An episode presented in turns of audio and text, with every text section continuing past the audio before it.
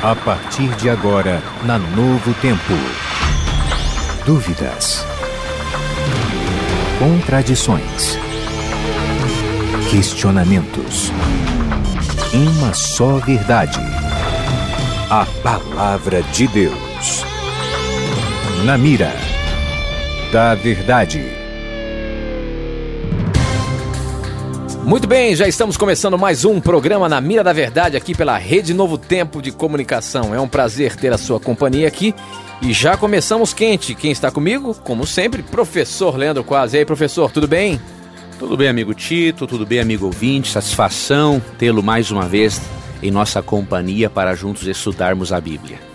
Ok, nós vamos começar. Para você participar do programa, basta você mandar a sua pergunta pelo nosso WhatsApp. Mas acho que hoje o WhatsApp está funcionando? Não, tá sim, tá funcionando. É só você participar. Mande aí.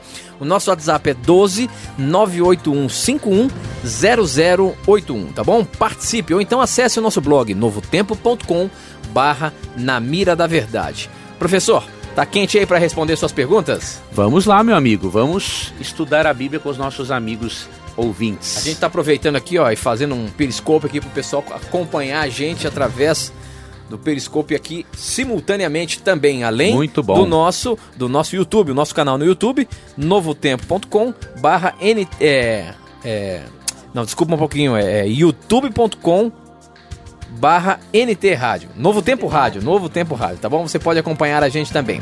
Bom, a primeira pergunta que a gente começa hoje já, professor, ela, ela vem de, de, de São Paulo mesmo, aqui pelo nosso WhatsApp. Quem mandou foi a Ke, Késia. E a pergunta dela é a seguinte: É possível alcançar o perdão de Deus após cometer adultério e viver separada?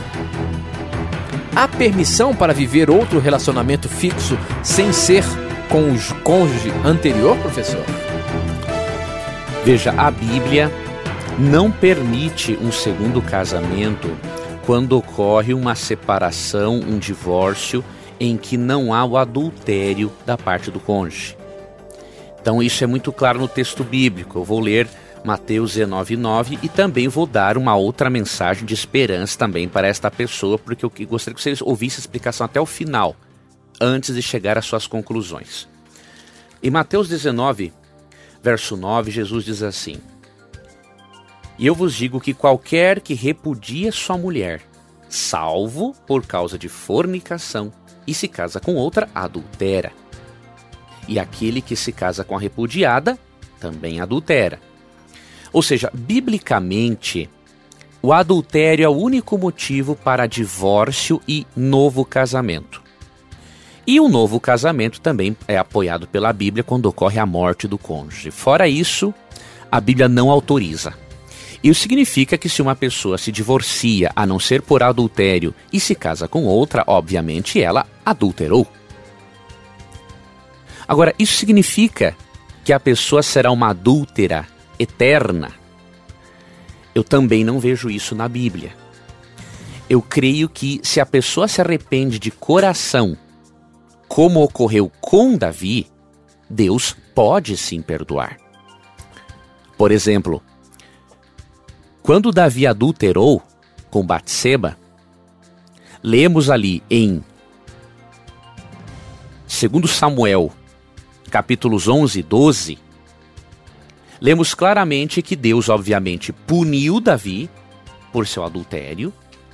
Entretanto, não vemos no texto bíblico que para Deus perdoar Davi, Deus tenha mandado Davi deixar de Batseba. Ele continuou com Batseba. Foi um adúltero? Foi. Pecou? Pecou. Agora, pelo que lemos em 2 Samuel 11, 12, e pelo fato de vermos que da descendência de Davi e Batseba veio o Messias, percebemos que Deus transformou aquela tragédia numa bênção. Percebemos que Deus perdoou Davi. Então, se Deus perdoou Davi por seu adultério, ele pode perdoar outra pessoa também que adultera. Não há dúvidas disso na Bíblia. Agora, você não pode, amigo ouvinte, usar essa minha explicação para pensar assim: bom, já que Deus me perdoa, eu vou casar e descasar do jeito que eu quiser. Por quê? O perdão de Deus para adúltero é quando há um arrependimento sincero. Se você não tiver um arrependimento sincero e ficar planejando é, desconstruir famílias para ter outros relacionamentos e tal, obviamente que você está trazendo condenação sobre você. Então, biblicamente, há só esses dois motivos para divórcio, para um novo casamento: adultério por parte do cônjuge, imoralidade sexual ou morte. Agora, no caso de alguém que não se, que se casou novamente fora dessas condições, se você teve um arrependimento sincero, pode ter certeza, Deus pode sim lhe perdoar. Muito bem, professor. Próxima pergunta pelo WhatsApp chegou aqui, foi o Josué de Curitiba e ele pergunta o seguinte: Pastor, é certo orar ou pedir perdão pelos pecados que ainda vamos cometer? Eu posso orar pedindo perdão por aqueles pecados que ainda vou cometer? Você é livre na sua comunhão com Deus para isso. Agora, não vejo uma necessidade disso na Bíblia. Eu não vejo na Bíblia confissão por aquilo que eu não fiz ainda. Né? Até porque dá uma ideia de que você está premeditando a fazer, a, a, cometer o erro, não é, professor? Pode ser também. Tem que tomar cuidado com isso, porque senão vai falar assim: olha, eu sei que eu vou cair nisso, então eu vou pedir perdão porque lá na frente eu vou cair. É, Como assim? Pode acontecer isso. Isso é um pecado acariciado ou não? Olha, depende, né? Todos nós temos pecados acariciados, uns em maior gravidade, outros menos. Alguns nós acariciamos um pecado por causa dessas limitações da natureza que temos, estamos crescendo para não acariciar. Agora outros acariciam por rebeldia mesmo, né? Uhum. Aí a questão já é diferente. Agora o que nós vemos na Bíblia, amigo, amigo ouvinte, é que o pecado ele é confessado depois que a pessoa erra, né? Então no Salmo 34, 32, 5, meu pecado te confessei e não encobri a minha iniquidade. Disse: Confessarei ao Senhor as minhas transgressões e tu perdoaste a iniquidade dos meus pecados. Eu não lembro na Bíblia, posso, pode até haver e eu não lembro agora, de alguém confessando antes de pecar. Não vi, não vi isso. Mas eu não, né? não sei se, se há sentido nisso, professor. Não, às vezes pode ser a seguinte, Senhor, olha, se acontecer de eu pecar amanhã por alguma coisa, o Senhor me perdoa? Isso pode acontecer. Eu, eu vou pecar mesmo amanhã, só não sei o que. Eu posso orar a Deus dessa forma, né? Dizendo ao Senhor que se eu pecar, o Senhor pode me perdoar. Agora, eu confessar, ó Senhor, me perdoe porque amanhã eu vou fazer isso. Aí já é esquisito, realmente, né? Então, o padrão de confissão na Bíblia. Porque, na, Bíblia na é verdade, é... o resultado do perdão é a confissão. Sim. Se eu pecar, para eu pedir perdão, eu tenho que ter o arrependimento. Uhum. Então, como que eu pedir uma coisa que ainda não aconteceu? Eu me arrependi já do que eu vou fazer? Não tem sentido. Não, às vezes a pessoa não tá nem. A pessoa está só orando um abrir do coração, Tito. Ela nem tá. Ela tá assim, quer ver uma coisa? Tem algumas pessoas que oram assim, Senhor. A pessoa confessou seus pecados hoje e ela já sabe que amanhã ela vai ser uma pecadora. Então ela pode dizer assim para Deus: Senhor, eu gostaria que amanhã o Senhor me perdoasse pelos erros que eu vou fazer ela não está expressando arrependimento, mas ela está expressando uma sinceridade de coração, que se ela vier a fazer, que Deus a perdoe. Né? Então é diferente, é uma coisa muito particular de cada um. Agora, isso não é confissão. Então, não, e, aí, é. e, e, se não há confissão, não há perdão. É, ela está sendo, ela tá sendo sincera que ela está reconhecendo que ela é pecadora, uhum. mas não que está pedindo perdão. Aí não tem nem como Deus perdoar. É, porque ela nem pecou ainda. Não, não pecou, né? não tem então, como Deus perdoar. Então, a confissão bíblica é diferente. É, né? na verdade, ela pode ser, na sua sinceridade, falar isso, mas uhum. não há perdão por isso. Não, não, porque não há pecado ainda. Não há né? pecado. Então, é. perdão vai ser a partir do momento que você pecou e aí e sim você confessa. Confessa, então, arrependeu e confessou, então, né? O sentido é você, por exemplo, durante o dia, você sabe que você foi um pecador. E aí você chega à noite e fala, Senhor, esse e dia... você nem lembra muitas vezes, é... né? Então fala, Deus, olha, eu cometi vários erros que eu nem lembro, me perdoe, né? Então okay. é o correto. Muito bem. Próxima pergunta, o Maicon está querendo saber uma coisa interessante aqui. Ele leu lá na Bíblia, em Êxodo 21, de 2 a 7, com relação à escravidão. A pergunta dele é a seguinte: É verdade que a Bíblia é a favor da escravidão? Como explicar o texto que está em Êxodo 21, de 2 a 7? Êxodo 21, de 2 a 7, se você quiser eu posso ler aqui, leia, professor. Leia para nós. Diz o seguinte: Se você comprar um escravo israelita e ele, deve, ele deverá trabalhar seis anos para você, mas no sétimo ano ele ficará livre sem ter de pagar nada. Se ele era solteiro quando se tornou seu escravo, não levará a mulher quando for embora, mas se era casado, então poderá levar a mulher. Se o dono do escravo lhe der uma mulher e ele der à luz filhos e filhas, e a mulher e os filhos serão do dono, e o escravo irá embora sozinho. Se o escravo disser que ama sua mulher, os seus filhos e o seu dono, e não quiser é, ser posto em liberdade, então o dono o levará ao lugar de adoração. Ali ele o encontrará na porta ou no batente da porta e furará a orelha dele com um furador, então ele será seu escravo por toda a vida. É interessante, falando sobre os escravos aqui, ele quer saber se, se realmente é, é, há uma aprovação na questão dos escravos aí. Na verdade, a Bíblia, amigo ouvinte, só registra a escravidão, o costume da época, mas sem aprovar. O que, que Deus fez? Deus chamou o povo de Israel num contexto de escravatura, né? Em que o próprio israelita era escravo. Depois eles tinham também escravos. E o que, que Deus fez? Deus foi regulamentando aquela prática para tirar, obviamente, do meio daquela prática as impiedades, as maldades, as judiações. Então, em Êxodo 21, você percebe claramente uma orientação para não ser mal, não ser ímpio com seus escravos. Injusto. Injusto, exatamente, Tito. Então o que acontece? Deus ele, ele, ele alcança o ser humano onde o ser humano está. Né? Então, é, Deus abolir de cara a escravatura ia ser pior ainda, porque para onde aquelas pessoas acostumadas com a escravidão iriam ir? Iam fazer o quê? Elas não sabiam outra coisa sem ser a submissão e o trabalho escravo. Então Deus foi regulamentando até o momento em que vemos no Novo Testamento uma orientação de Paulo espetacular, onde ele pede para um dono de escravo, um cristão, tratar o seu escravo como um, um irmão na fé. Né? Então eu vou ler aqui o que Paulo escreveu a Filemon. Filemon era um cristão, não é? que tinha um escravo chamado Onésimo. E Onésimo, por algum motivo que não sabemos, fugiu. E aí Paulo começa a dar uma série de orientações para Filemon a respeito de Onésimo. E aí eu vou ler aqui um texto que, que é muito bonito, que fala sobre esse assunto. Ó.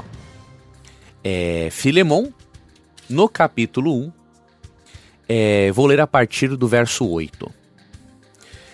Por isso, se bem que tenho muita liberdade em Cristo para mandar-lhe o que, o que convém, prefiro rogar-te apelando ao teu amor, sendo eu, Paulo, já velho.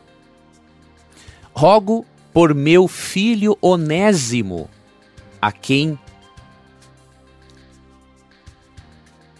a quem gerei nas minhas prisões e noutro tempo, ele te foi inútil, porém agora a ti e a mim ele é útil.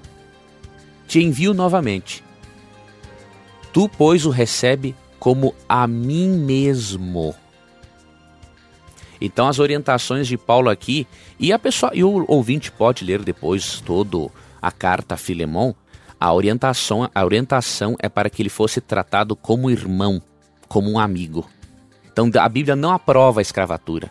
A Bíblia estabeleceu regras para trazer justiça às pessoas que trabalhavam desta forma. Ok, professor. Ok, professor. Muito bem. A próxima pergunta, então, é... quem mandou foi a Josiane Bias Fortes. Ah, não, Bias Fortes deve ser é, a questão da cidade aí. Bias Fortes, é... Sergipe, é isso mesmo? Ok, a Josiane, aqui pelo WhatsApp, ela faz a seguinte pergunta. Antes, porém, de colocar a pergunta dela, eu queria dizer que você pode mandar suas perguntas pelo nosso WhatsApp, o número é 12 98151 0081 ou então pelo blog novotempo.com barra na mira da verdade. A pergunta da Josiane é a seguinte: Bom dia, sou grande admiradora do programa, do conhecimento do, do, do professor Leandro Quadros no programa. Algumas pessoas usam o texto que está em 2 Coríntios 3, de 5 a 11, para dizer que a lei foi abolida e assim também o sábado. Já em Romanos 14:5, dá a entender que podemos guardar qualquer dia. É isso mesmo, professor? Ela pergunta. Como que é essa questão aí? Eu sei que ali em, em Coríntios, no capítulo 2, ou melhor, no capítulo 3, a partir do verso 5, realmente está falando aí sobre as leis e, e a gente vai vendo que, que dá a entender que a lei foi abolida. Que, que Paulo estava querendo dizer aí nesse, nesse trecho de 2 Coríntios 3? E se Romano, quero ver Romanos 14, 5 aqui, se realmente dá a entender que podemos guardar qualquer dia. Como que é isso, professor? Primeiro, as pessoas, minha querida irmã, obrigado pelo seu carinho, as pessoas interpretam muito erradamente o que é antigo e novo concerto. O que, que é um concerto? Concerto é um acordo, né? Então, quando a Bíblia fala em novo concerto, está falando de um novo acordo em salvação tendo como base o sacrifício de Cristo. O antigo era chamado de antigo porque a base dele era o sacrifício de animais. Agora, na verdade, isto é apenas uma divisão didática. Porque o conserto, o acordo de Deus salvar o ser humano é uma coisa só. Tanto que Hebreus capítulo 13, verso 20, chama o, o, a salvação por meio de Cristo de conserto eterno. Ou seja, sempre existiu um conserto apenas. O que acontece é que no antigo concerto Deus ensinava a salvação de uma forma. No novo concerto, ele ensina a salvação de uma outra forma. O recurso didático no antigo concerto era todo o ritual do santuário. O recurso didático no novo concerto já é o sangue derramado de Cristo na cruz, de acordo com Lucas 22, verso 20. O que Paulo faz em 2 Coríntios 13 é dizer realmente que o antigo concerto foi abolido. Ou antiga aliança, né? Ou antiga usa... aliança, é a mesma coisa, né? Uhum. Agora, o que, que ele está dizendo? É o sistema antigo, pedagógico, para ensinar o plano de salvação. Não está falando da base do concerto, que é a salvação, e nem do resultado da atuação do concerto, que é a lei. Né? Paulo não está aqui tratando da lei em si. Ele demonstra, obviamente, em 2 Coríntios 3, o aspecto condenatório da lei. Agora, ele diz que o antigo concerto, ou seja, aquela, aquele antigo sistema didático para ensinar a salvação, já não vale mais. Agora, o plano de salvação e o propósito de transformação do coração para o ser humano é o mesmo. Tanto que em Hebreus 8, verso 10 é dito que agora a lei não vai ser mais apenas em tábuas de pedra, ela será nas tábuas do coração. Então, qual é a diferença do novo para o antigo? É só a forma didática de ensinar o plano de salvação. E em relação à lei, no antigo concerto a lei era escrita em tábuas de pedra, agora Deus quer escrever nas tábuas do coração. Então, é, não tem como ensinar a abolição da lei com base nesse texto. As pessoas, infelizmente, distorcem não compreendem o termo conserto, acabam confundindo isso com lei, o que é bastante diferente. E com relação a Romanos 14, 5, dá a entender de que podemos guardar qualquer dia? Não dá, amiga ouvinte, pelo seguinte: seria um absurdo. Paulo, por exemplo, em Romano, em Atos 16, 30, Paulo observa o sábado. Em Atos 17, 2, Paulo guarda o sábado. Em Atos 18, 3 e 4, Paulo observa o sábado. E vemos várias, vários registros da guarda do sábado no livro de Atos. Aí chega em Romanos e Paulo fala assim: ó, quer saber de uma coisa? Eu guardo o sábado, mas vocês podem guardar qualquer outro dia. Ou seja, uma coisa ridícula, não tem cabimento. Né? O, problema, Paulo... o problema é quando a gente lê aqui, é, fica confuso mesmo, professor, porque olha só, quando ele fala assim, olha, cada um deve estar bem firme na sua opinião. E antes ele diz: Enquanto que outras pessoas pensam que todos os dias são iguais, cada um deve estar bem firme na sua opinião. Algumas pessoas pensam que certos dias são mais importantes do que outros. Então dá a entender de que é, quando estava se, se pegando com relação ao sábado, ele simplesmente fala, não é assim, cada dia, cada dia tem a sua, sua importância. É, o problema é que as pessoas leem o verso isoladamente. Né? Okay. Né? Então, quando nós lemos um verso isolado, não, nós não temos como realmente, Tito, entendermos o que o texto vai dizer. É né? por uhum. isso que eu sempre bato na tecla aqui, ó.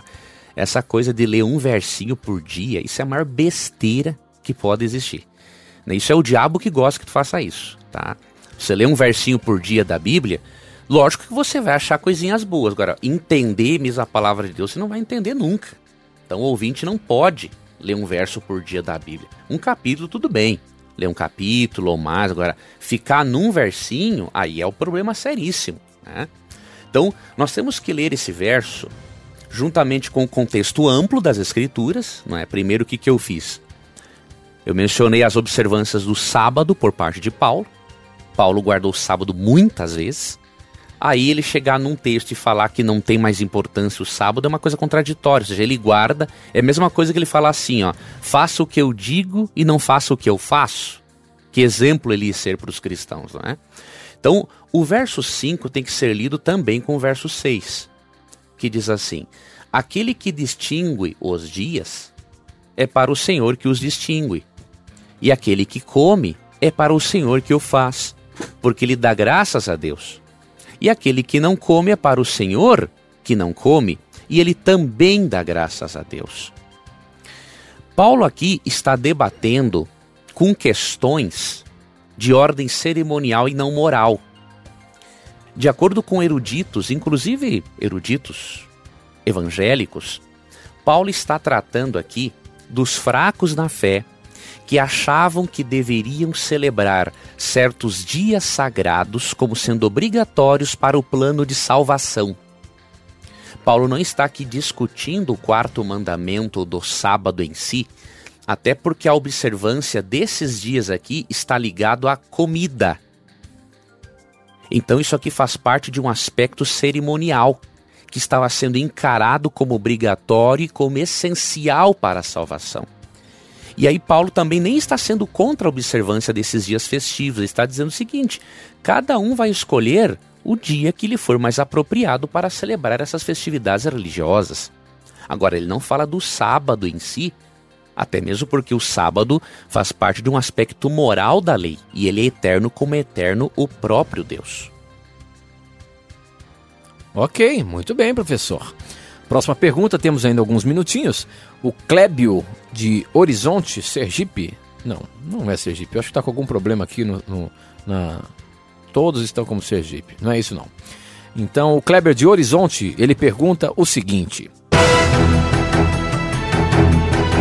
Eu não acredito muito em dinossauros gigantes, mas acredito em Deus. A minha pergunta é: por que, que Deus não colocou um casal de dinossauros pequenos na arca? Existe a possibilidade de ele ter colocado e nós não sabemos? Não dá para saber Exatamente. quais eram os animais que entraram na arca, né, professor? Exatamente, Tito. Deus pode ter colocado alguma espécie de dinossauro herbívoro e como foram pouquíssimos, né, se extinguiu, obviamente. Né? Então, os dinossauros existiram mesmo, irmão. Os fósseis não deixam dúvidas quanto a isso. Então, nós cremos que eles existiram, que na sua grande maioria Deus os liquidou na arca, porque o convívio conosco ia ser impossível, né, Tito? Aquelas criaturas daquele uhum. tamanho então, se tornaram ferozes. Mas existe também ah, especulações dizendo que é, esse tipo de animal foi até um, uma questão que Satanás fez uma amálgama de, de, de vários animais fazendo essas criaturas abomináveis aí. Isso pode ter essa possibilidade, professor? Mais ou menos assim, ó. Deus é o criador dos dinossauros.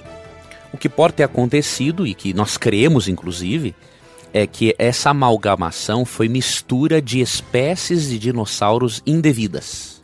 Não é, por exemplo, alguns pensam, ah, misturou um dinossauro com com um réptil, uma coisa assim, não é assim, é espécies de dinossauros diferentes. É como assim aquele... como acontece com cachorros, é. né? Por exemplo, o pitbull. Exato. É a mistura de vários cachorros que dá um animal feroz como é. Um... Exatamente. Essa, essa irresponsabilidade genética, né? Uhum, uhum. Que, que faz isso aí. Então nós percebemos, sim, na assimetria de certos dinossauros que ocorreu essa amalgamação, sim. Hum, é. ah, então existe essa possibilidade sim. da mão do inimigo de Deus aí ter usou os antediluvianos para fazer essas experiências. E até mesmo por causa disso, talvez houve a extinção. Porque sim. não tem não foi criado nos moldes de Deus, acho que não tem nem condições de ter uma vida saudável, viver. Não, né? sei lá. Destruiria todo o restante da vida, né? É, exatamente. Ok, muito bem. Como sempre a gente faz aqui no programa Na Mira da Verdade, na rádio, a gente oferece para você a gente oferece para você o curso bíblico Verdades para o Tempo do Fim. Então, para você pedir a revista Verdades para o Tempo do Fim, esse curso bíblico aqui, um presente nosso para você, basta você ligar agora para a gente, 0 operadora 12 2127 3121. Nós temos uma equipe ali disposta para atender a sua ligação e mandar para você gratuitamente a revista Verdades para o Tempo do Fim. É um curso bíblico. Você que nos vê aí pelo YouTube, você tem a chance de ver aqui a revista. Estou folheando ela aqui nas minhas mãos. São 16 lições. No final de cada tema você tem um pequeno questionário onde você pode preencher e, responder. E se você mandar para a gente depois esse questionário, você ainda vai ganhar um outro presente, um, um, um, um, disco, um CD musical aqui do que você mais gosta, ou quarteto, ou dueto, ou, ou solo, o que você quiser. É um presente nosso para você. Peça agora mesmo, 0 operadora 12 21 27 3121. Temos algum tempo ainda? Bom, nós temos que ir para o intervalo. Aproveite o intervalo aí, ó. Formule uma boa pergunta, manda para a gente. Vamos colocar o professor na mira da verdade. Não sai daí não, a gente volta já já. Na mira da verdade. Já estamos de volta aqui no Na Mira da Verdade pela Rádio Novo Tempo e a sua companhia é muito bom pra gente. É você que faz o programa acontecer. Como eu sempre digo aqui, são as suas, suas perguntas, são as suas dúvidas que fazem o programa acontecer. E o professor fica aqui, ó, aguardando o seu questionamento. Professor, essa aqui chegou pelo nosso blog. Quem mandou foi o Ítalo Brandão. Ele é de Frei Paulo e ele pergunta o seguinte, meu amigo. Ao sermos arrebatados, iremos morar no céu, e a Bíblia fala que lá não existirá mais a morte. Então, ao chegar lá, quem tem 50 anos ficará com 50 anos, quem tem 12 anos ficará com 12 anos, ou se estabelecerá uma idade para todos, professor? Como que vai acontecer isso, professor? As crianças que forem para o céu, elas vão se desenvolver lá no céu? Os adultos, os jovens, eles vão se desenvolver, vai chegar a um, a um patamar de vida assim? Como que vai ser? Eu vou ler aqui um texto, 1 Coríntios 15. Vou ler aqui a partir do versículo 51. Eis que vos digo um mistério: nem todos dormiremos, mas transformados seremos todos. Num momento, num abrir e fechar de olhos, ao ressoar da última trombeta a trombeta que anunciará a volta de Cristo, né? Soará, os mortos ressuscitarão incorruptíveis e nós seremos transformados. Porque é necessário que este corpo corruptível se revista da incorruptibilidade e que o corpo mortal se revista da imortalidade. Esse texto mostra-nos que quando Cristo voltar, ele vai transformar o corpo do ser humano para se tornar incorruptível, um corpo perfeito. E obviamente que essa transformação será feita e o ser humano vai ressuscitar da forma como ele foi. Ou seja, se a pessoa morreu criança, será ressuscitada com um corpo incorruptível de criança. Se foi um jovem, com o corpo incorruptível de um jovem. Com a exceção do idoso, que será transformado, terá um corpo incorruptível pero não mais na fase da velhice, porque a velhice é o resultado da degeneração celular nossa que veio em consequência do pecado. Então todos seremos transformados, todos teremos uma aparência jovial. Não teremos a mesma idade, obviamente, porque alguns viveram no planeta Terra mais tempo do que outros. Agora teremos todos uma aparência jovial e transformada. E as crianças que forem para o céu, obviamente, ao comerem da árvore da vida, que existirá no céu, segundo Apocalipse 22, verso 2, elas vão se desenvolver, porque o propósito de Deus, de acordo com Filipenses 3, 20 e 21, é tornar-nos em estatura semelhante a de Jesus Cristo. Muito bem, professor. Ok, a Magali de São Paulo, Magali Pereira, ela pergunta o seguinte: Professor, o que a Bíblia diz sobre pessoas com depressão? Por que ser cristão, as pessoas indagam como pode indagam como pode uma pessoa ter doença, ter essa doença? Ou seja, É pecado o cristão sofrer de depressão, professor? Isso é comum acontecer no meio evangélico, no meio religioso aí? Infelizmente, a ignorância em relação a este assunto é muito grande, né? O que é uma pena. O cristão deveria dar um exemplo de cultura e de conhecimento e não um exemplo de uma ignorância dessa sem tamanho. Uma vez eu conversei com uma mulher no final de uma vigília de oração e eu contei a minha história, o meu testemunho, a minha luta contra a depressão de alguns anos atrás e ela falou assim para mim, Leandro, como eu gostaria que você tivesse dito isso que tu disse há um ano. E eu fiquei escutando ela. E ela falou o seguinte: minha mãe, uma cristã desde criança, na fase idosa desenvolveu uma depressão e os irmãos da igreja disseram para ela que ela estava longe de Deus, que ela deveria se aproximar mais de Deus. E aí por isso a minha mãe decidiu estudar a Bíblia, ir à igreja quando conseguia e não quis fazer um tratamento médico. Minha mãe, Leandro, se matou. Então vocês perceberam aí a, o problema que é a pessoa acreditar em informações ignorantes? A depressão é uma doença, meu irmão. E se é pecado uma pessoa, se uma pessoa está longe de Deus, se a depressão é porque a pessoa está longe de Deus, então que, como é que eu vou garantir que uma pessoa que está com gripe também não está longe de Deus? Nós temos que não podemos fazer essa separação entre mente e corpo, porque isso é dualismo grego.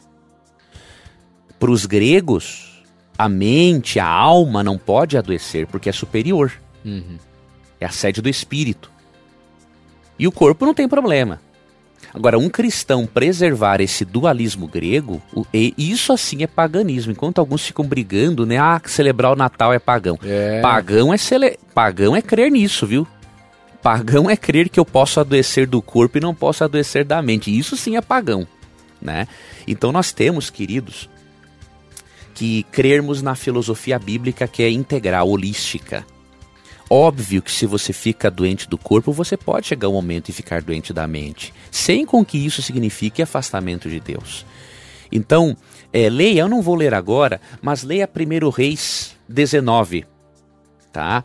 Ali mostra a depressão que Elias desenvolveu e mostra a forma amorosa com a qual Deus lidou com Elias. Curioso, Tito.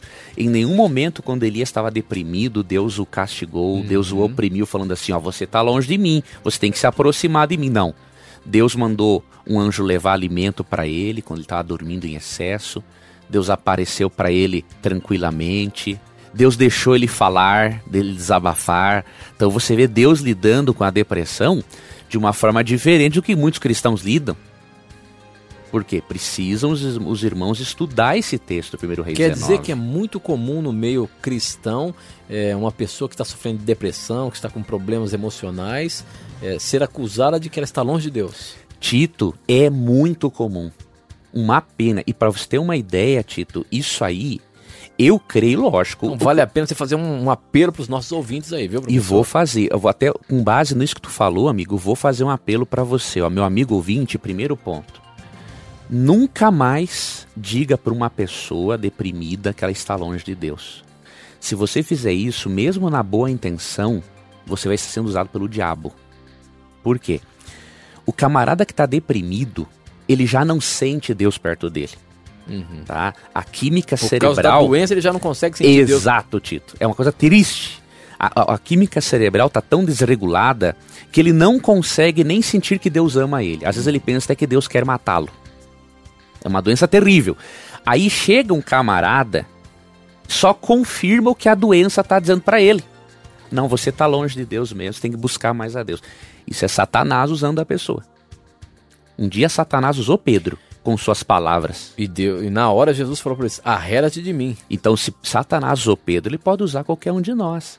Então, irmão, se nós temos alguém na igreja com depressão, vamos ser cristãos o suficiente para levarmos uma palavra de ânimo, dizer para ela não, Deus está com você, mesmo que você não sinta, e vamos levar a pessoa para um médico. Vamos ajudar a pessoa. Hum. Só sozinha ela não vai. E é importante ah. destacar aqui que existe um preconceito muito grande é, da pessoa é, ter uma consulta, por exemplo, com um psiquiatra Uhum. por um problema de depressão, a primeira, o primeiro a ser feito é, é, é a psiquiatria, não é, professor? Exato, tem que ter, Tito, o tratamento psiquiátrico, o tratamento psicoterápico. Então, isso que é importante em destacar. Não basta você apenas ter um tratamento, tem que ser compartilhado com o outro que é o é psicólogo. psicólogo. é Você isso? falou uma coisa, Tito, muito importante, porque eu não confio na linha que só quer entupir os outros de remédio. Uhum. Eu não confio nisso. Agora, eu confio num profissional que dá remédio na dose certa, não fica entupindo as pessoas e que ao mesmo tempo ele equilibra o tratamento medicamentoso com a psicoterapia. Porque na verdade, o medicamento ele não cura, ele só alivia o sintoma. O que vai curar é a pessoa trabalhar a origem dos seus problemas. E isso é feito no consultório de psicoterapia. Então é a combinação, como você bem falou, das duas coisas, com exposição ao sol 15 minutos por dia, Exercício físico. exercício físico, quando a pessoa sentir-se à vontade, são coisas fundamentais e cura a depressão mesmo. E é importante a gente falar isso aqui no rádio, no programa Na Mira da Verdade, porque essa é uma doença que está acometendo o mundo nos dias em que a gente vive. É. E isso vai se intensificar cada vez mais. Vai. Porque o mundo está completamente é, atropelando tudo. Você vive num, num mundo de correrias e tudo mais, onde você não tem tempo para você descansar a sua mente, você não tem tempo para você meditar em Deus, o É. seu Criador, você não tem tempo nem de, da sua família. Então é, a gente tem que A- atentar por Tem isso. que atentar. O nosso estilo de vida, Tito, tem nos É. levado à depressão. Eu queria deixar só um versículo, Tito, para agora para quem está deprimido. Ok. Se você estiver deprimido, meu amigo e minha amiga, e não sentir Deus perto de você, eu vou lhe deixar esse texto que diz assim, ó, Salmo 34, 18. Perto está o Senhor dos que têm o coração quebrantado e salvos de espírito oprimido. Muitas são as aflições do justo, mas o Senhor de todas o livra. Então, mesmo que você não sinta, a Bíblia promete que Deus está perto de você e Deus vai livrar você dessa aflição. Ok, muito bem. Este é o programa Na Mira da Verdade, um programa em que você pergunta e a Bíblia responde. Não tenha preconceitos, pergunte o que você quiser. Nós estamos aqui para responder baseando-se na palavra de Deus. Não é opinião do professor, não é a opinião da Rádio Novo Tempo, da Igreja Adventista, mas sim o que a Bíblia fala. Professor, a próxima pergunta quem mandou foi o Mateus de Olímpia. E ele pergunta o seguinte: Por que o cristianismo é considerado uma religião monoteísta se nela há claramente a presença de três deuses, Deus Pai, Deus Filho e Deus Espírito Santo? Ela não seria uma religião politeísta? Não pelo seguinte, o amigo ouvinte confundiu a trindade bíblica com a- o politeísmo. Em que sentido? O que é politeísmo? É a crença em vários deuses e esses deuses têm caráter e poderes e essência diferente. Então, um deus é mais superior que o outro, um é bom, outro é mais ou menos, entendeu? Isso é politeísmo. A trindade bíblica é a crença, assim, que há três pessoas, mas têm o mesmo caráter, o mesmo propósito, a mesma essência divina. Então, é um absurdo dizer que o cristianismo é politeísta, porque a crença bíblica da trindade, na verdade, podemos chamar de triunidade tá? É uma unidade tão grande que existe na essência, no amor e caráter das três pessoas que nós dizemos só um Deus. Dizemos um Deus por causa dessa triunidade, uma unidade tão inseparável que não falamos três deuses, mesmo sendo três pessoas. Essas três pessoas formam a divindade. Então não confunda, amigo e ouvinte, trindade com, por exemplo, tríade pagã tá? Não confunda as coisas. O cristianismo é monoteísta, sim, e a doutrina da trindade ou triunidade bíblica é muito clara nas escrituras. Não tem como rejeitar uma doutrina tão clara como essa. Só há um Deus. E esse Deus É manifesto em três pessoas distintas. Ok, muito bem, professor. Muito bem. Você pode participar mandando as suas dúvidas pra gente através do nosso WhatsApp. O número é 12 98151 0081. Ou então você acesse o nosso blog aí, você que anda com o seu smartphone, seu tablet na mão, seu laptop. É só você entrar lá, novotempo.com barra na mira da verdade e fazer a sua pergunta pra gente, tá bom? Participe, mande a sua dúvida agora mesmo e vamos colocar o professor na mira da verdade. A próxima é o José Antônio de Santa Teresa, Minas Gerais, e a pergunta dele é a seguinte: Antes de eu colocar a pergunta dele, nós já apresentamos aqui no programa a questão dos anjos. nós temos um anjo da guarda e ele quer saber o seguinte: se nós já temos um anjo da guarda que fica ao nosso lado o tempo todo, o que que faz o Espírito Santo? Então, como entender a questão do nosso anjo da guarda e do, do da, da função do Espírito Santo na nossa vida? Boa pergunta. A função do Espírito Santo é diferente da função dos anjos. Ali em Hebreus 1,14 você lê que os anjos são espíritos ministradores enviados a serviço da salvação daqueles que creem. Então, a função deles é nos influenciar para o bem, é proteger-nos neste conflito cósmico, porque existem muitos demônios querendo prejudicar a nossa vida. O, o, Espírito Santo tem uma outra função e que os anjos não podem ter essa função porque os anjos não são deuses.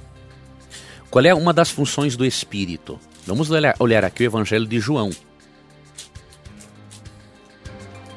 O Evangelho de João, vamos ler capítulo 14, verso 26. Mas o Consolador, o Espírito Santo, a quem o Pai enviará em meu nome, esse vos ensinará todas as coisas e vos fará lembrar de tudo o que vos tenho dito. Primeira função do Espírito Santo é nos ensinar as verdades de Deus, não é? e nos ajudar a nos lembrarmos daquilo que Deus tem nos ensinado.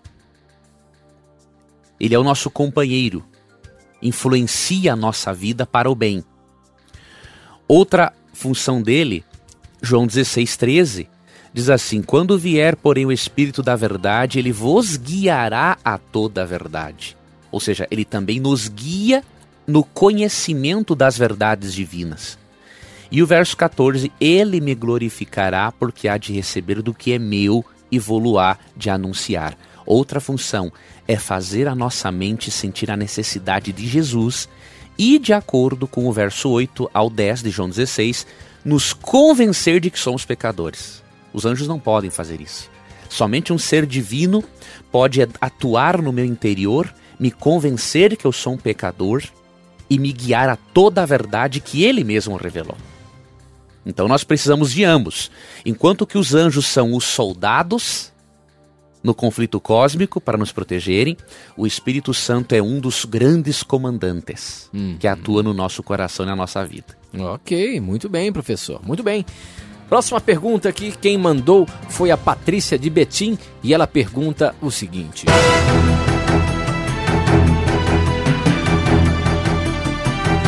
Até acredito que quando morremos, voltamos ao pó da terra e ficamos inconscientes até a ressurreição.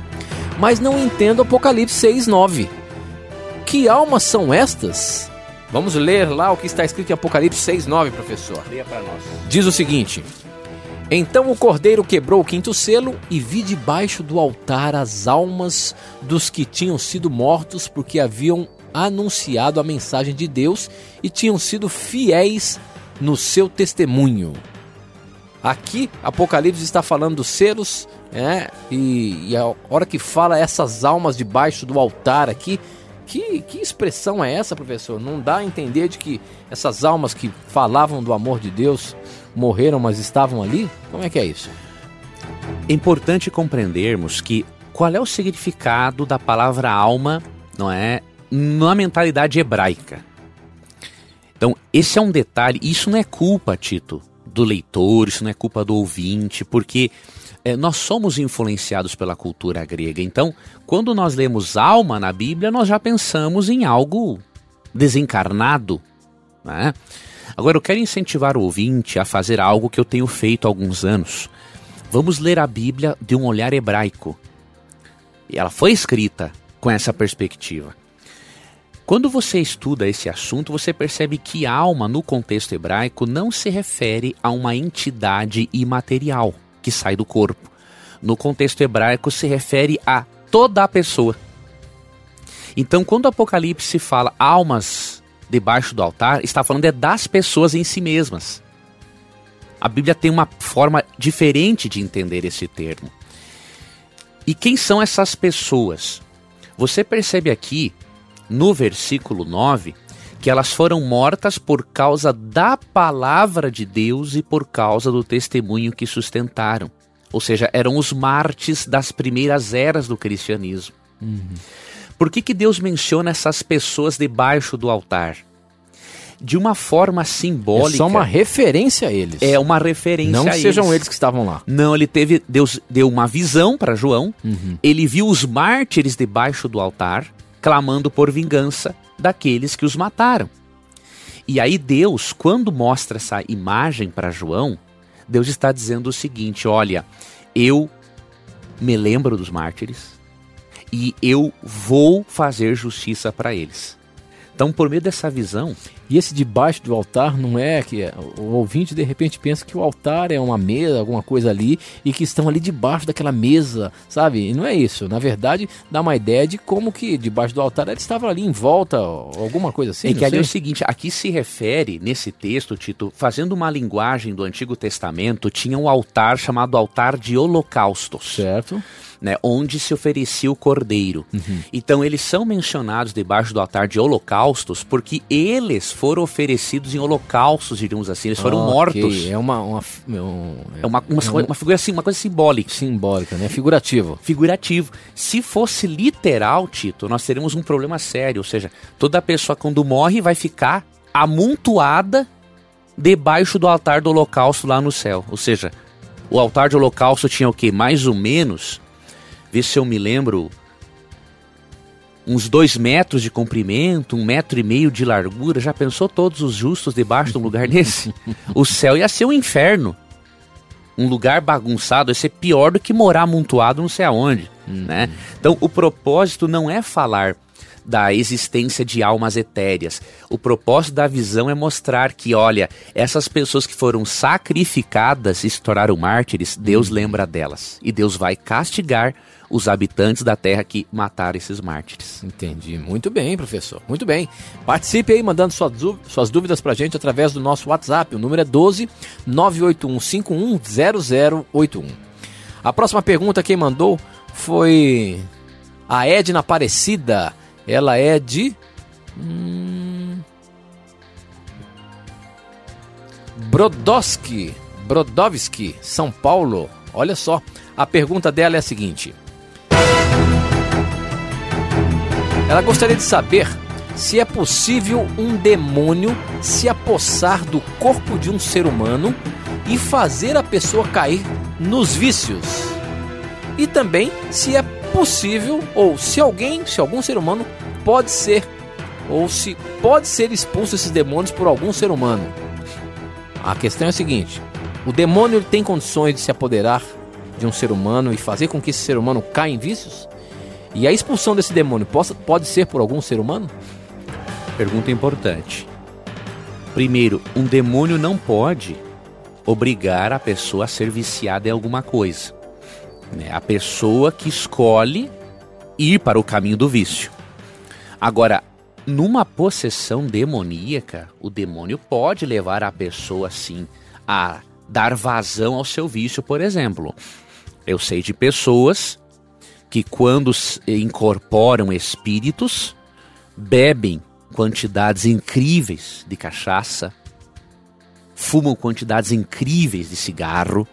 Então você vê sim o demônio possuindo a pessoa e levando-a a prejudicar o corpo, que segundo a Bíblia em 1 Coríntios 6,19 é o templo do Espírito Santo. Então o demônio pode fazer isso sim. Agora, obrigar a pessoa a ser viciada em algo, não. O demônio possui a pessoa quando a pessoa o deixa. Quando a pessoa abre portas para isso. Do contrário, o demônio não pode possuir. Sobre a expulsão de demônios, sim, a Bíblia menciona que faz parte dos dons espirituais o expulsar demônios. Você pode ler isso em 1 Coríntios, no capítulo 12. Na lista de dons espirituais, Deus usa seres humanos para que orem, cantem e, em nome de Jesus, mandem é, esse ser espiritual maligno embora. Então, isso está assim em 1 Coríntios 12. Ok, professor. Olha só, a gente começa a falar aí sobre imortalidade da alma, já começa a pipocar as perguntas aqui. Essa pergunta, deixa eu ver se tem um nome, não tem o nome da pessoa, ela faz o seguinte questionamento. Prezados, se a Bíblia, segundo a sua interpretação, não aceita a reencarnação, ou seja, entre parênteses, pluralidade de existências com vistas à melhoria espiritual de todos, por meio das experiências, defendo, é, por meio das experiências, defende-se a, uni, defende a unidade de existência. Como explicar a extremos sofrimentos de uns doentes, aleijado, aleijados, e a vida boa e farta de outros? Isso não seria contrário à justiça de Deus, sendo o Criador bom e justo? Então a questão dele é a seguinte: já que não, não se tem a, a questão espiritual de que há uma reencarnação, ou seja, seres podem se evoluir e depois reencarnar em outras pessoas? Como é que explica então tanta gente doente, sofredora aí? Deus não é justo nesse sentido, então? Na verdade, o argumento deste nosso irmão ou amigo espírita, ele é contra ele mesmo em que sentido? Se a pessoa precisa de, de, de sequentes sequenciais reencarnações para se autoperfeiçoar e ter uma vida melhor do que teve em vidas passadas, então aí é que Deus foi injusto. Ou seja, por que, que Deus não foi competente de fazer de primeira vez? De fazer de primeira vez a pessoa ser feliz. Né? Então, a doutrina da reencarnação tem a sua lógica, mas não tem a sua lógica bíblica. O problema, amigo ouvinte, nós temos que entender esse assunto à luz da doutrina do pecado. Romanos 3,23 diz que todos pecaram e estão destituídos da glória de Deus. E o capítulo 6, 23 fala: o salário do pecado é a morte. Então, por que, que alguns sofrem mais do que outros? Consequência do pecado. Para resolver. Não é consequência do pecado da pessoa, e sim do pecado que infectou mundo. o mundo todo. Tem casos em que nós colhemos o resultado dos nossos pecados. Gálatas 6, verso 7, aquilo que o homem plantar, ele colhe. Agora, há casos que a pessoa nasce aleijada e tudo mais, é consequência dos erros, até de outras pessoas. Por exemplo, uma mãe que fuma e bebe. Ela está trazendo consequências devastadoras sobre o seu filhinho. É a degeneração né? da raça humana. É a humana. degeneração. Né? Então, em virtude do pecado do pecado. Mundo. Então a solução de Deus, amigo vinte, não é a reencarnação. Deus vai fazer justiça não pela reencarnação. Ele vai fazer justiça pela segunda vinda de Cristo. Aí essas pessoas deixarão de ser aleijadas, as pessoas serão perfeitas. Então, a justiça verdadeira na vinda de Cristo. Reencarnação é inviável à luz da Bíblia. Ok, professor, já estourando o nosso tempo, encerramos mais um programa aqui. Agradecendo a você, ouvinte, que tem mandado as suas perguntas pra gente. Participe. Talvez a sua não foi pescada aqui, mas não desista, não. Continua participando, porque nós temos o prazer de ler a sua pergunta e colocar na mira da verdade. E, professor, como sempre a gente diz, se você, ouvinte, tiver a coragem de perguntar, a Bíblia vai ter a coragem de lhe responder. Obrigado pelo seu carinho. Um abraço. Tchau.